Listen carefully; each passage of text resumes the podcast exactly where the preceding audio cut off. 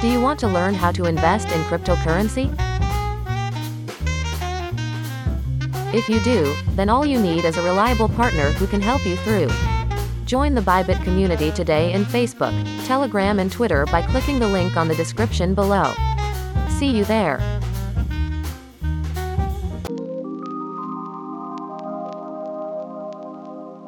Uh, hello, this is Chess. Welcome back to Crypt Tagalog. And we're going to have an exciting new episode for the day. And kasama ko, tay- kasama ko ngayon ang aking partner na si James of The Resistance Trader. Hello, James.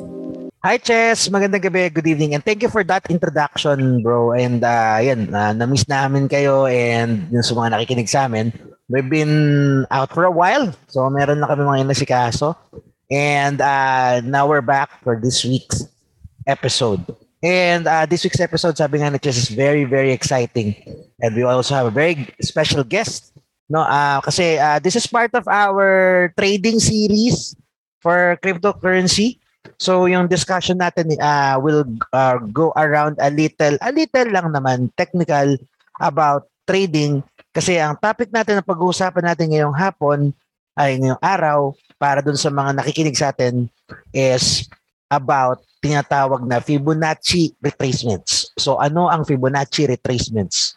Sa mga mathematics, mathematicians, probably mga engineer na nakikinig sa atin, they're kind of familiar, I guess, of Fibonacci retracements. Pero kalahin mo yun, ano, um, meron din pala siyang relevance pagdating naman sa trading.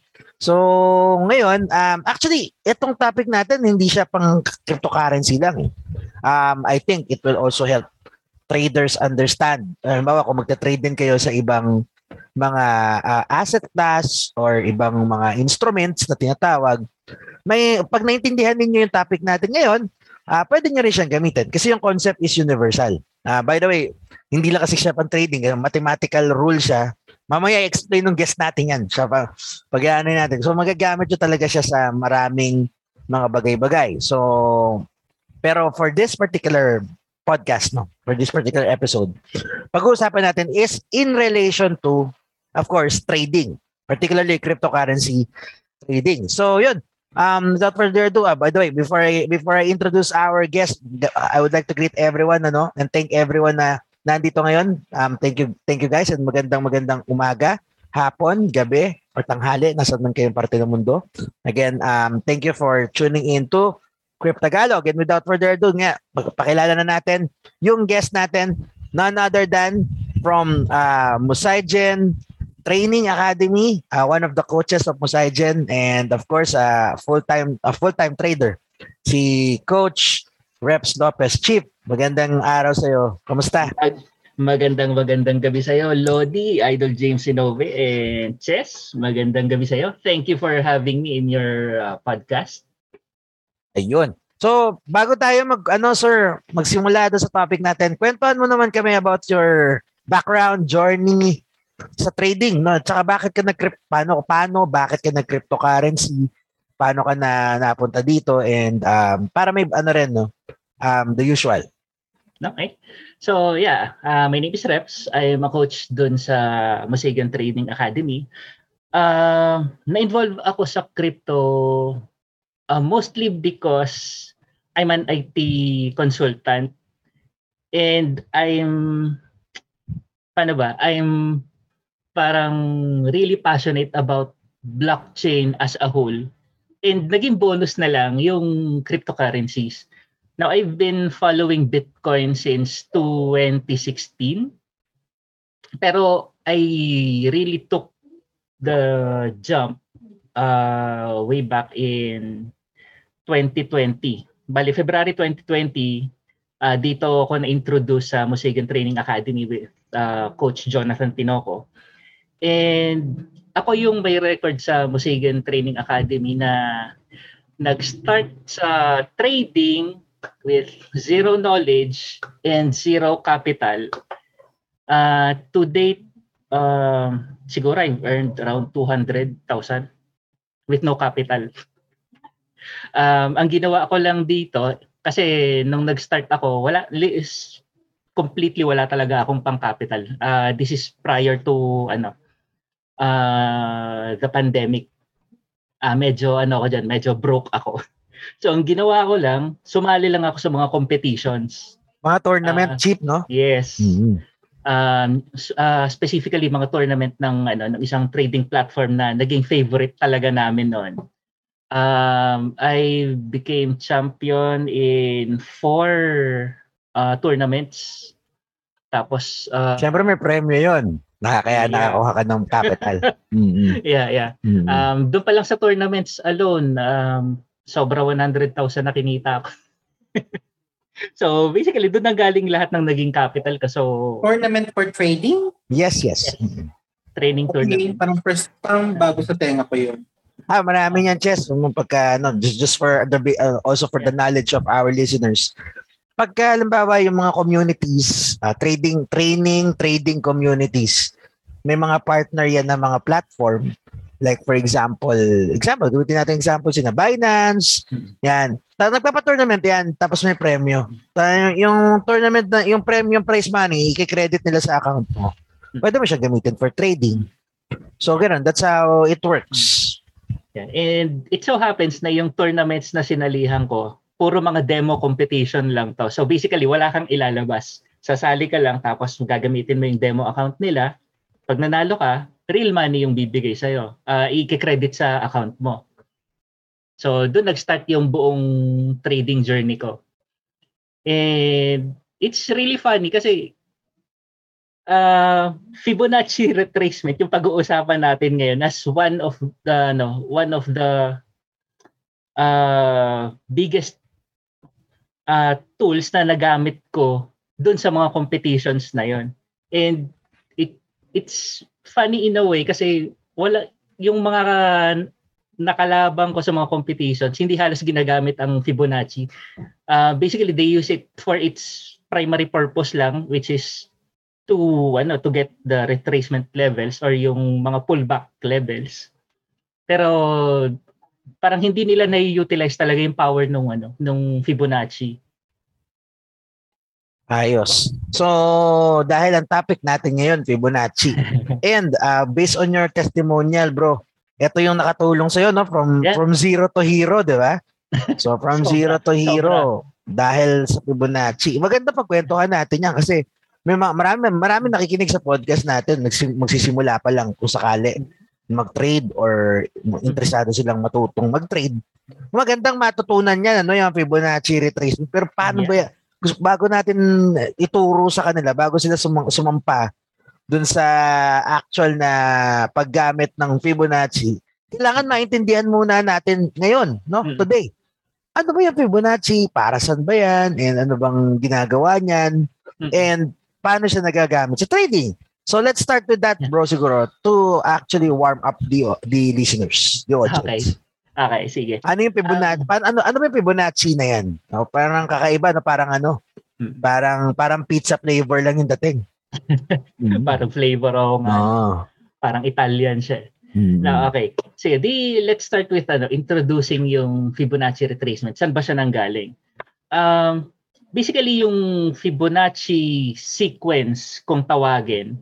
Um, ito yung inintroduce ng mathematician na si Leonardo Big- uh, Bigoglio, uh, who is also known as Leonardo Fibonacci Mm. nung way back in thir- uh, 13th century pa. Although hindi siya yung talagang nag-invent in the sense ng Fibonacci sequence kasi basically it's it's the Greeks who originally ano uh, Observe. parang observe the Mhm. ano the patterns of the Fibonacci sequence. Now, ano ba yung relevance ng Fibonacci sequence? Naka ang cute nitong Fibonacci sequence na to eh, kasi um what is 0 plus 1? One, What is 1 plus 1? two, What is 1 plus 2? three, 2 plus 3 five, and then uh, 3 plus 5 Eight. Basically, ito yung tinatawag na Fibonacci sequence. So it's Mhm. 0, 1, 1, 2, 3, 5, 13, 21, 34, 55, 89. So basically, it's adding up. uh, Ina-add up mo yung numero. the, Mhm. yung number ng previous to the previous number. So parang, ay nga, uh, 1 plus 2 is 3. So yung 3, i-add mo sa 2, magiging 5. Yung 5, i-add 5 i-add mo sa 3, magiging 8. Uh, Yeah. 8 plus 5 magiging 13. Yeah, Tapos and so on 13 and plus so forth. 8, 21. Ah. Oo, yan yung Fibonacci, parang ganyan. Ayun yung, ito yung tinatawag na Fibonacci sequence. Now, um, usually makikita mo siya, and usually ginagamit siya um, sa arts, sa engineering. Kung familiar kayo, siguro na may nakakarinig sa inyo ng um, tinatawag na golden ratio. Yeah, golden yung, ratio. Um, golden circle, kung tawagin sa iba. Parang meme lang yun eh. Yun yung pagkakaintindi ko eh. Yung, yung nakikita ko sa mga meme. Yeah. Parang yun. Mm, yung parang conch. Eh, Nautilus actually yan bro, Nautilus. Nautilus Ah, shell. Nautilus Pag yung ano. biniyak mo yung Nautilus shell, Mm-mm. makikita mo yung those Nautilus shell is a perfect, has a per- perfect Fibonacci sequencing. Yun Correct. yung sinasabi Na- nila. Now, Mm. paano nila kinukuha yon Now, ang tinatawag na Fibonacci uh, golden ratio is basically 1.618. But it's not uh, absolute. Um, ano, um, ranging siya, pero it's always uh, always naglalaro sa 1.6 point uh, 1.618. Um, like uh, for example, um, 5 divided by 3 is ano So, ba? Ah, sa madaling salita ba, idol, six. para siyang constant? Ganun ba yon? Um, hindi siya Given constant? Parang parang parang 3.14 ng circle yung pi? um, eh, hindi. Um, ito, ito nakakatawa. Si Fibonacci ratio is called phi, PHI, which is basically kapatid ni ah, kapinsan ni pi. Pero unlike pi na ah, absolute siya na 3.1416 Given, con- oh, given Ah. constant. Oo. si phi it's ano it's more of uh, ranging siya pero it's it always falls in uh, 1.618 nagre-range siya dun sa mga kasunod na decimal points. So yung tinatawag na golden ratio is 1.618 so pag tinanong ka uh, parang what what's the ratio of the perfect rectangle? So you'd say some uh, papadraw sa'yo tapos it would ano ah pag dinivide mo yung larger length ng rectangle dun sa shorter it would fall somewhere between 1.618 and ang ang interesting dito is kapag yung rectangle na yon um, kinuha mo lang yung square niya. So may matitirang butaw di ba? Yung butaw na yon, pag kinuha mo, ah, gumawa ka ng square doon sa butaw na yon, ang matitira pa rin sa is 1.618. Tapos kahit paliit siya ng paliit, puro 1.618 ang makukuha mo. Dito makukuha yung parang uh, conch o yung parang nautilus na shape niya. So, from here, ano ngayon ang relevance nito sa trading? Now, pero bro, pag-usapan din natin bago tayo sum, sum, ano, sum, sumaglit sa trading. Bukod dun sa mga engineering and ano, di ba, ah, I believe, dahil nagamit mo nga yung pabilog, yung Nautilus, Mm-mm. ito rin yung ginagamit nila to forecast yung mga bagyo, di ba? Fibonacci, Um, Fibonacci din. yes. Ginagamit siya ng mga weather, ano, weather forecaster. Actually, ito rin ang ginagamit sa population, ay yung pag-calculate ng population growth. So, ano, it's really interesting kung paano siya ginagamit. Kasi, ah ah, anong tawag dyan? Um, constant yung pattern ng growth niya. So, ano siya? ah kahit gamitan mo siya ng math, same pa rin ang makukuha mong ratio dun sa growth. Ayos. Hmm. Sige bro. Eh yun, um, balikan natin. Gusto mo siyang, you know, paano sila nagagamit sa trading. So, siguro yan yung importante na ano. Pero a- at least malinaw na kung how Fibonacci work, what Fibonacci does, and uh, ano yung Fibonacci. Unless Okay. si, baka si Chess gusto pa niyang magtanong further. Hindi na muna, let's go on to the topic. Hmm, Okay. sige, sige. Okay. Okay. In trading, uh, in trade trading in general, uh, whether it's crypto, stock market, or ano, uh, ano yung isa, uh, forex. pare-pareho lang ang ano niya, pare-pareho lang ang levels na ginagamit niya. Ang pinaka-importanting levels na ginagamit sa Fibonacci retracement is 23.6, 38.2, 61.8, and 100. So, try to bear with me lang sa numbers. Pero very ano, uh, very related ang numbers na to. Like for example, 23.6 and 38.2 if you add them, you get 61.8. If you add 38.2 and 61.8, you get 100. So very relevant siya dun sa ano, sa Fibonacci sequence. Now, uh, usually in crypto, we also use 78.6 levels. And sa stock market naman, they use 50%. Now, hindi sila... Bro, question. Yes. Ano yung mga level na tinutukoy mo? Ito ba ay uh, presyo? Ito ba ay... Uh, percentage. Percentage. Percentage. Ayun. percentage. Sorry. Oh, kumbaga yung sukat, no? Yung sukat yes. niya overall.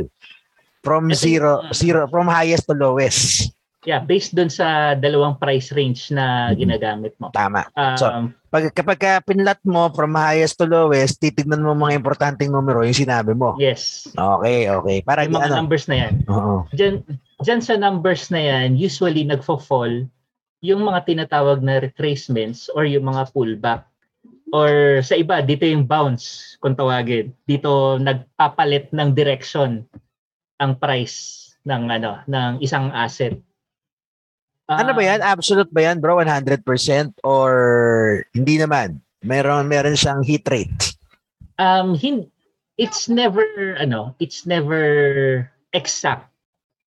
Um kasi in trading, the only thing we can do when we are charting is to project the possible movement of the market.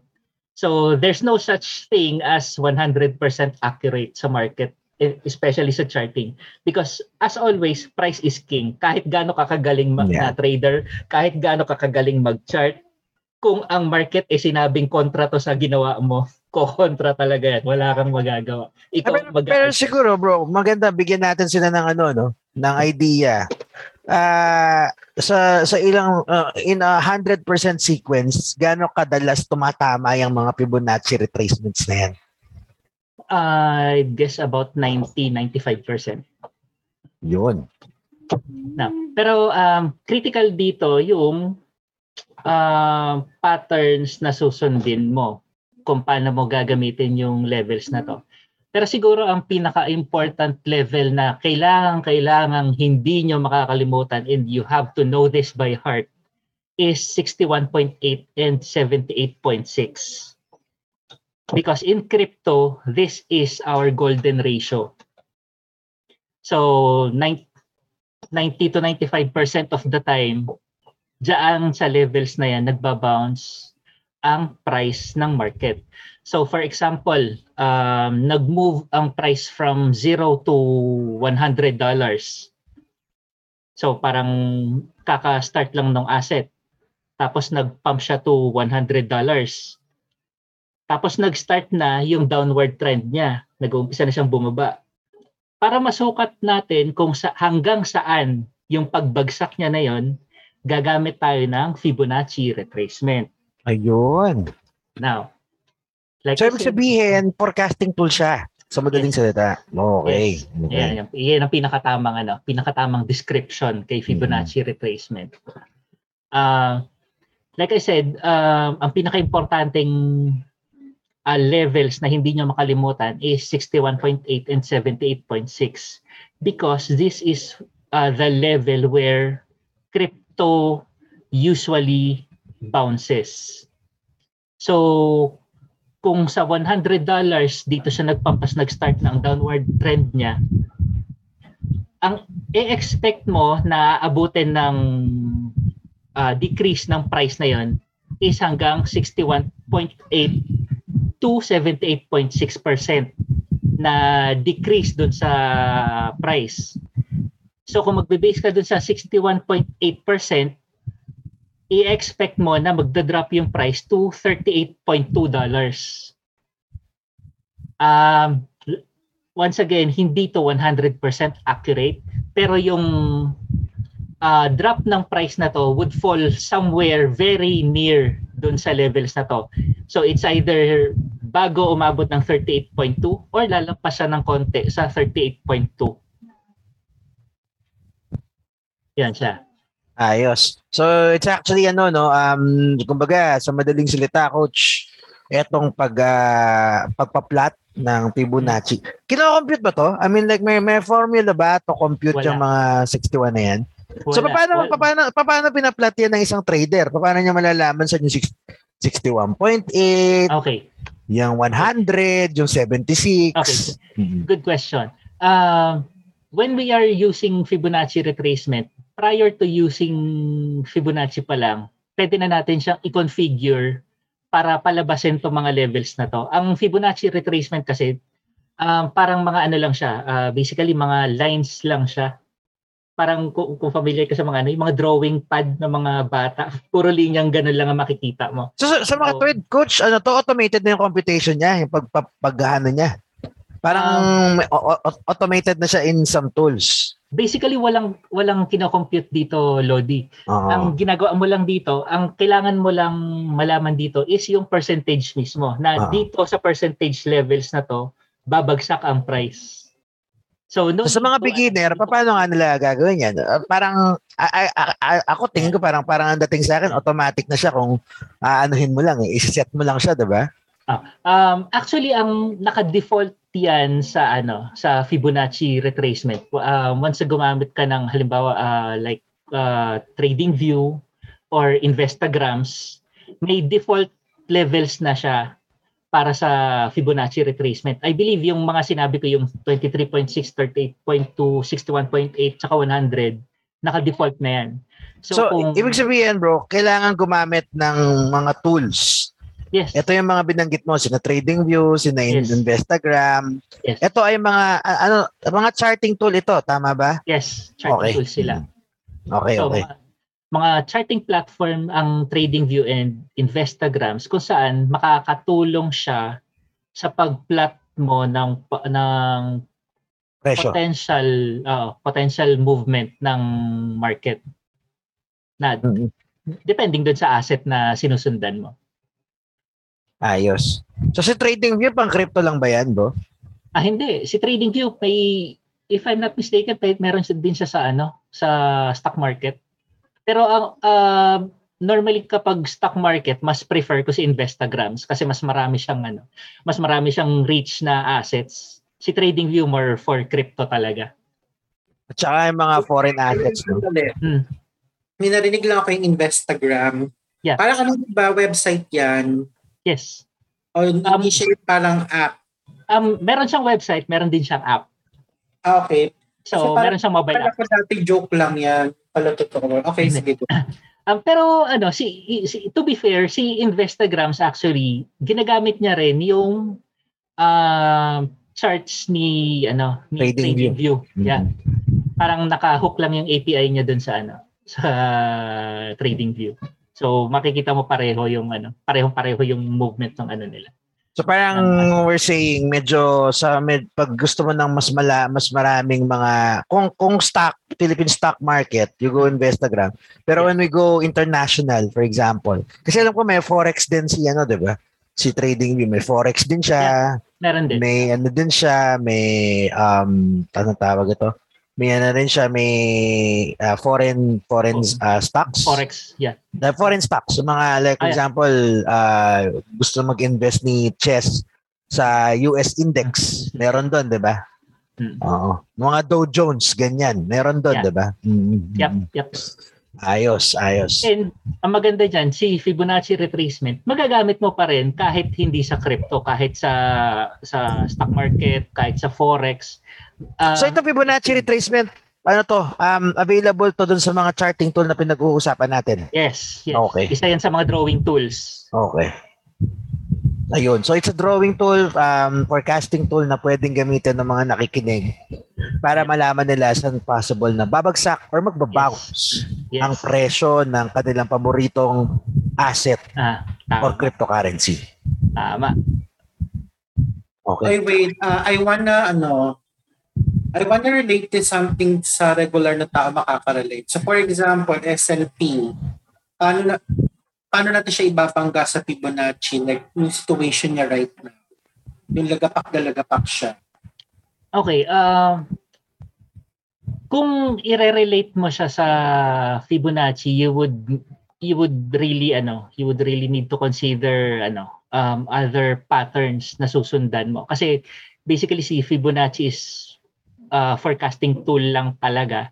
Pero you'll need a pattern para paggamitan siya kung may gusto kong specific na gawin. Like, uh, for example, you can use uh, the Elliott wave theory, Elliott wave patterns. Okay. Uh, now, kung Yung yung magbibig- patterns bro, sorry sorry to cut. Patterns ito yung mga ah, charting patterns. uh, charting patterns. Charting yes. patterns. Uh, tra- actually, trading patterns. Okay. to be specific. Yeah. Now, yung Elliott wave theory, um, it's been uh, used sa stock market way back uh, parang 1930s pa, 30s, 40s pa. And hanggang ngayon, ginagamit pa rin siya. And kahit sa crypto, magagamit mo siya. Um, kung magbe-base ka sa Elliott wave theory, um, hindi pa naman na-invalidate yung ah levels niya para masabi mo na ano na na talagang pegi na si SLP. So in ano pa naman siya, in range pa naman siya. And again, gaya ng napagkwentuhan natin kanina, Offline. Um, Oo. uh, offline. Majority sa mga crypto assets follow Bitcoin. So kung si Bitcoin ay pabagsak, pabagsak din ang majority ng assets. Pero once si Bitcoin pumake up, nag-pump at nag-umpisa na ng rally niya, yung mga. Altcoins kung tawagin, oh, yung ibang coins na hindi crypto, lahat ng crypto aside from Bitcoin, susunod yan, mag-aakyatan din yan. And that includes SLP. Pero i-relate daw natin sa Fibonacci, ibig sabihin, Ah. based on your Fibonacci patterns, in range pa siya. In range pa siya. In range So, pa. nothing to be ano, nothing to be afraid of. Although medyo So, hindi ano ka lang talaga. Kapit ka lang talaga. Kasi ano yan, ah talagang dependent tayo sa market. Wala naman akong choice as of the moment. So, hindi pa naman siya in the way of Chungaga at yung mga iba pang ano, no, P2P na Mm-mm. games. Yeah. Um, Um, ano ko lang, baka in case may makinig, nakikinig dito, medyo nag-tune out. So, I'm just trying to bring it back to earth. no problem. no problem. Mm-mm. So, sabi sabihin, ano, buhay pa, bilog pa naman ang bola. Yep. Ano, um don't be afraid of ano the price moving down. Um, especially if yung mga traders hindi natatakot. Matakot ka kung yung mga traders mismo natatakot na. Pero kung ang mga traders hindi natatakot, uh, don't be afraid. Ah, but depende depende loss. pala kung gaano kalaki yung itinaya nila at saka yeah. kung saan sila pumasok. Mga, siguro let's Ah. ano rin ano, let's not invalidate the fear. Uh, ina, ina, ina, ano, ano natin yan. Kaya lang siguro let's not dwell on it. Kasi na, eh, um, uh, what, what we're trying to say is ano, uh, hindi it it's okay to be afraid because of uh, what's the mark what the market is going through right now.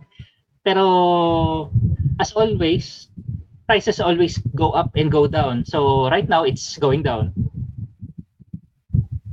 So ano, yun, don't worry. And yun nga, um, it's it's uh, paper loss lang siya. Yun lang kung ang ang similar to other assets, ano? Yeah, siguro ang medyo talaga nakakatakot diyan kung pumasok ka sa SLP nung 20 pesos yung price niya. Na, hindi Yun naman, talaga. hindi naman, hindi naman Yun doon pumasok si Chess. Hindi naman doon pumasok. Nasa mga, nasa mga piso, magpipiso na nung pumasok si Chess. Mm. Ah, okay lang. Ano yun, um, eh, sobrang ano yan, sobrang in range yan. Matakot ka kung pumasok ka nung tw- 15 pesos, 20 pesos. Ano yun? Ano, 100,000 na isang team doon eh. Oo. Sinasabi ko kaya. Yeah, yeah. So, yan, in range siya. So, right now, medyo kalma lang, kalma. Hahaba lang yung ating tinatawag na ROI or return of investment. Basta may naglalaro, makakabawi at Correct. makakabangon. Correct. Mm-mm. And ano naman eh, uh, continuous lang naman na nag-accumulate yung ano mo, yung asset mo. Tuloy-tuloy lang yung accumulation ng SLP mo. And kung maging okay. pesos yan, di paldo ka, di ba? And going back to sa Fibonacci, now that we said that for example, si asset is within range, let's talk about other ano na rin siguro. Um, asset na rin siguro. Like for example, yan, pag-usapan natin si Bitcoin. Based on Fibonacci retracements, idol, mm-hmm. uh, itong Bitcoin natin ngayon na uh, so mal- maraming nayanig itong oh. week. Eh ako tayo naka-smile-smile lang, pero maraming yung iba yung iba kinakabahan kasi Correct. baka, baka Correct. ano no baka nakapasok sila nung tumaas ng 60,000 ng ah. Bitcoin. Oh. Eh ngayon nangalahati yung kanilang pondo. Mm. So ngayon ngayon na nangyayari ito, eh pagkwentuhan natin ng mabilis lang. Uh, how how is Bitcoin and Fibonacci retracement naman, sir? Um, kung i-relate mo si Bitcoin kay Fibonacci, uh, teka lang ha, ilalabas ko yung chart ko para medyo mas may mabigay ako ng magandang figure.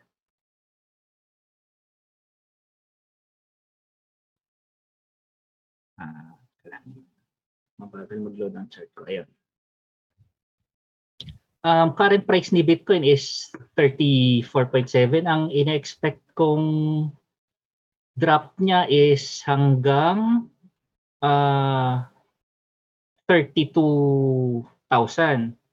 So kung i-relate natin Ano anong number sa Fibonacci sequence sa, sa percentage ano si 32,000 para ma para ma, para ma-appreciate ng mga hmm. ano natin listener. Di ba yung mga binanggit kang numero kanina, si 100, si 61.8. Doon sa mga numero binanggit mo, si 32,000 na presyo, saan siya babagsak? Ah, uh, teka ha, i-chart ko ng bago yan. Kasi um, ang critical sa paggamit ng Fibonacci retracement is yung uh, reference prices mo. So, kung tatanungin lang ako kung anong percent siya babagsak, uh, medyo mahirap siyang sagutin kasi hindi ko alam kung ano yung price range na pinag Based sa price range na ikaw yung nag-plot. Ah. Ayan. So, yung price range na pinlat mo para ayan, to qualify ah kasi mm. ang Fibonacci retracing is ano relative sa kung paano mo tinitignan yung patterns. Ah, no, kaya nga sabi niya gagamit ka ng patterns. Ah. Now, uh, based on the pattern that was used by uh, reps. Ayan, sagutin natin yung ano saan siya bumabagsak sa mga numero na yun. Ah, sandali ha. Sige. Ilabas ko tong ano. Kasi uh, while wait, iba, iba yung configuration na ginagamit. Yes, yes, yes. While, while waiting kay, kay Reps, ang gusto lang natin ipakita na when we use Fibonacci kasi, um, it's not also, kaya hindi sinasabing hindi rin yung absolute kasi nga depende uh, from what point to what point mo sinukat. Mm-hmm. Oo. So, pwedeng tama yan. Pare, uh, kaya minsan magkakaroon din ng pagkakaiba yan pag kayo yung nagbasa, kahit sabihin mo mathematical siya, kasi magkaiba kayo ng point of reference na tinitignan. Correct. Okay. So kung magbe-base ako sa ano, sa Fibonacci, yung ending ng wave 3 ng Elliott wave kasi nasa Anong price range na lang yan, bro? Para gets nila. From ah, b- between anong 30 uh, ang starting niya um somewhere 64k. 64k pababa ng uh, Oo. So, it, it's down by, ano to, uh, around 90% na. Ah, so, so, na, so nasa 90 na tayo. Ba? Oo. Hmm. Nasa 90% na tayo ng ano nung ano nung retracement. Yep. So kaya Malapit sabi mo naman, konting-konti na lang. Oh, yung eh, kasi 100 yung max mo, 'di ba? So hmm. ibig sabihin um ano na 'yan, sagad na. Potentially going up na siya soon. Yes. Hmm. So if you're a trader or you're a starting trader, uh, this is by in no way or in any way, shape or form uh, financial advice. Pero malapit na ang shopping period. ah. Sige, sige. Kaya pala yung mga ano no, yung mga nakikita natin sa mga balita recently. Hmm. Marami nag may mga bumili kahit na may mga nag-short Marami nang bumili. Anyway. Oh, sobra. Mm. Ayun, so that's Fibonacci retracement siguro, no, Coach Reps. And siguro for more technical details and more ano, we can refer them also to our uh, friend partner school. Yeah. Promote mo yung ano, promote mo yung academy nyo, Chief. Yan. Musay dyan. Yan, yan. Sige, maraming salamat. Oo. Um, if you want to learn more about uh, fundamentals ng trading, you can uh, join us sa Musegan Trading Academy.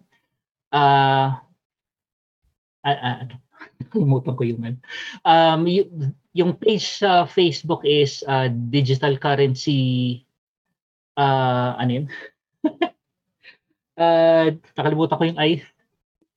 Uh, DC, basta DCIM. I- i- intensified, intensified. Ah, Digital- Intensive. Oh, intensified. Yan, yan, yan. Kalimutan ko yung ano. DCIM lang kasi lagi ko naalala. So, Ayan, no digital- problem. Digital Currency Intensive Masterclass. Yun. Ah, yan yung isang page. Tapos yung isang page is Cryptocurrency Filipino Academy. Ah, ano yun? Groups natin yun, di ba? Yung Ah, Facebook groups na. ah. Mm-mm. So, mas madali nyo makakontak ang ano dyan. Uh, Musegan Trading Academy. Ayos. So, yeah, I guess that's it, no? That's Fibonacci in a nutshell. Fibonacci retracement and in trading, no? For all our listeners. So, maraming maraming salamat, Coach Reps, sa pagbabahagi ng iyong kaalaman dito sa amin. And we really appreciate your presence. Maraming maraming salamat. Sa mga nakikinig sa atin, uh, and who stay tuned up to this point, maraming maraming salamat sa inyo. Nagpapasalamat kami sa mga listeners ng Cryptagalog. And of course, allow me to thank also my partner, si Chess, for being with us. And with that, we would like to say, we will see you again next time. Thank you, Coach Reps. Thank you, everyone. Thank you, Chess. Everyone. Goodbye. Thank you.